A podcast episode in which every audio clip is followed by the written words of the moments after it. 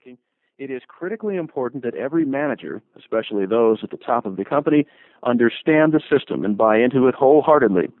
Second, it is essential to deploy the system properly in order to create a sense of ownership among sales associates and staff. Deployment is easy to shrug off. It looks like a simple communication challenge, but it is a good deal more. It is an issue of trust and of business and economic literacy. Unless employees grasp the purpose of the system, understand the economics of their company and industry, and have a clear picture of how their own work fits into the employee customer profit model, they'll never succeed in making the whole thing work.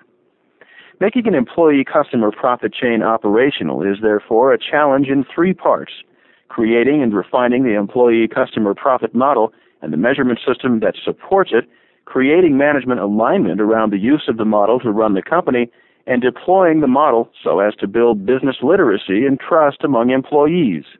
At Sears, there was no distinction between parts one and two. Managers themselves created the model and aligned themselves with it as they did so, since people automatically buy into systems they invent.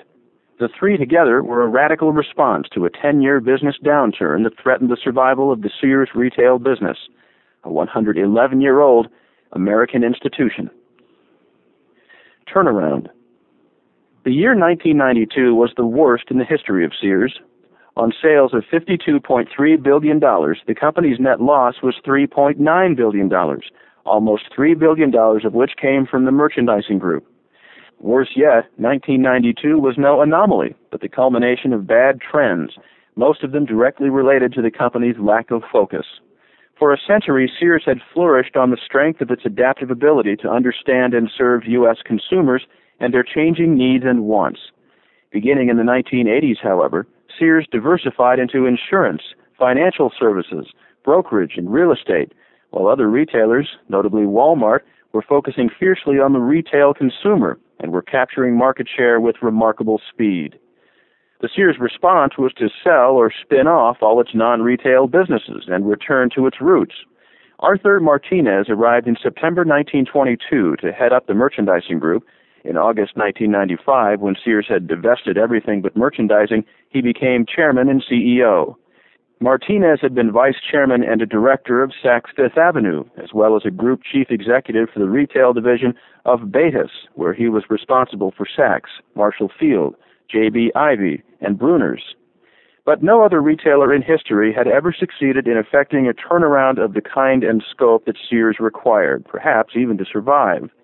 Martinez and his leadership team needed to make some quick decisions about production lines, store types and locations, strategies, asset allocation, even about the company's basic identity as a retailer.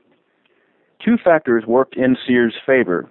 First, we would not have to invent a crisis to get the attention of employees who were hungry for improved performance. Second, the company's heritage was an asset. Research showed, almost surprisingly, that through years of turmoil and despite specific customer satisfaction ratings that were very low, American families had maintained a positive, trusting image of Sears as a good, honest place to shop. Within 100 days of his arrival, Martinez initiated a comprehensive turnaround plan. For decades, the underlying assumption had been that Sears was a man's store, but market data showed that an extremely high percentage of buying decisions were being made by women. Martinez refocused marketing on the softer side of Sears and introduced new private label lines of apparel and cosmetics. He expanded and accelerated existing plans to move into off-mall specialty stores, including Sears hardware stores and Home Life furniture stores. He slated 113 stores for closing, reducing the number of mall-based stores to about 800. Those that remained were to be thoroughly renovated over five years at a cost of $4 billion. He also terminated the 101 year old Sears catalog, which was losing more than $100 million a year.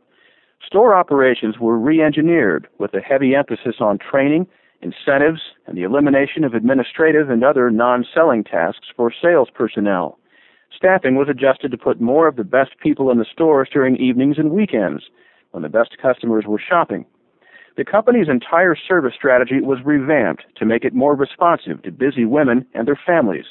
Sears began offering Sunday deliveries and a long list of new services, including repairs on any brand of appliance.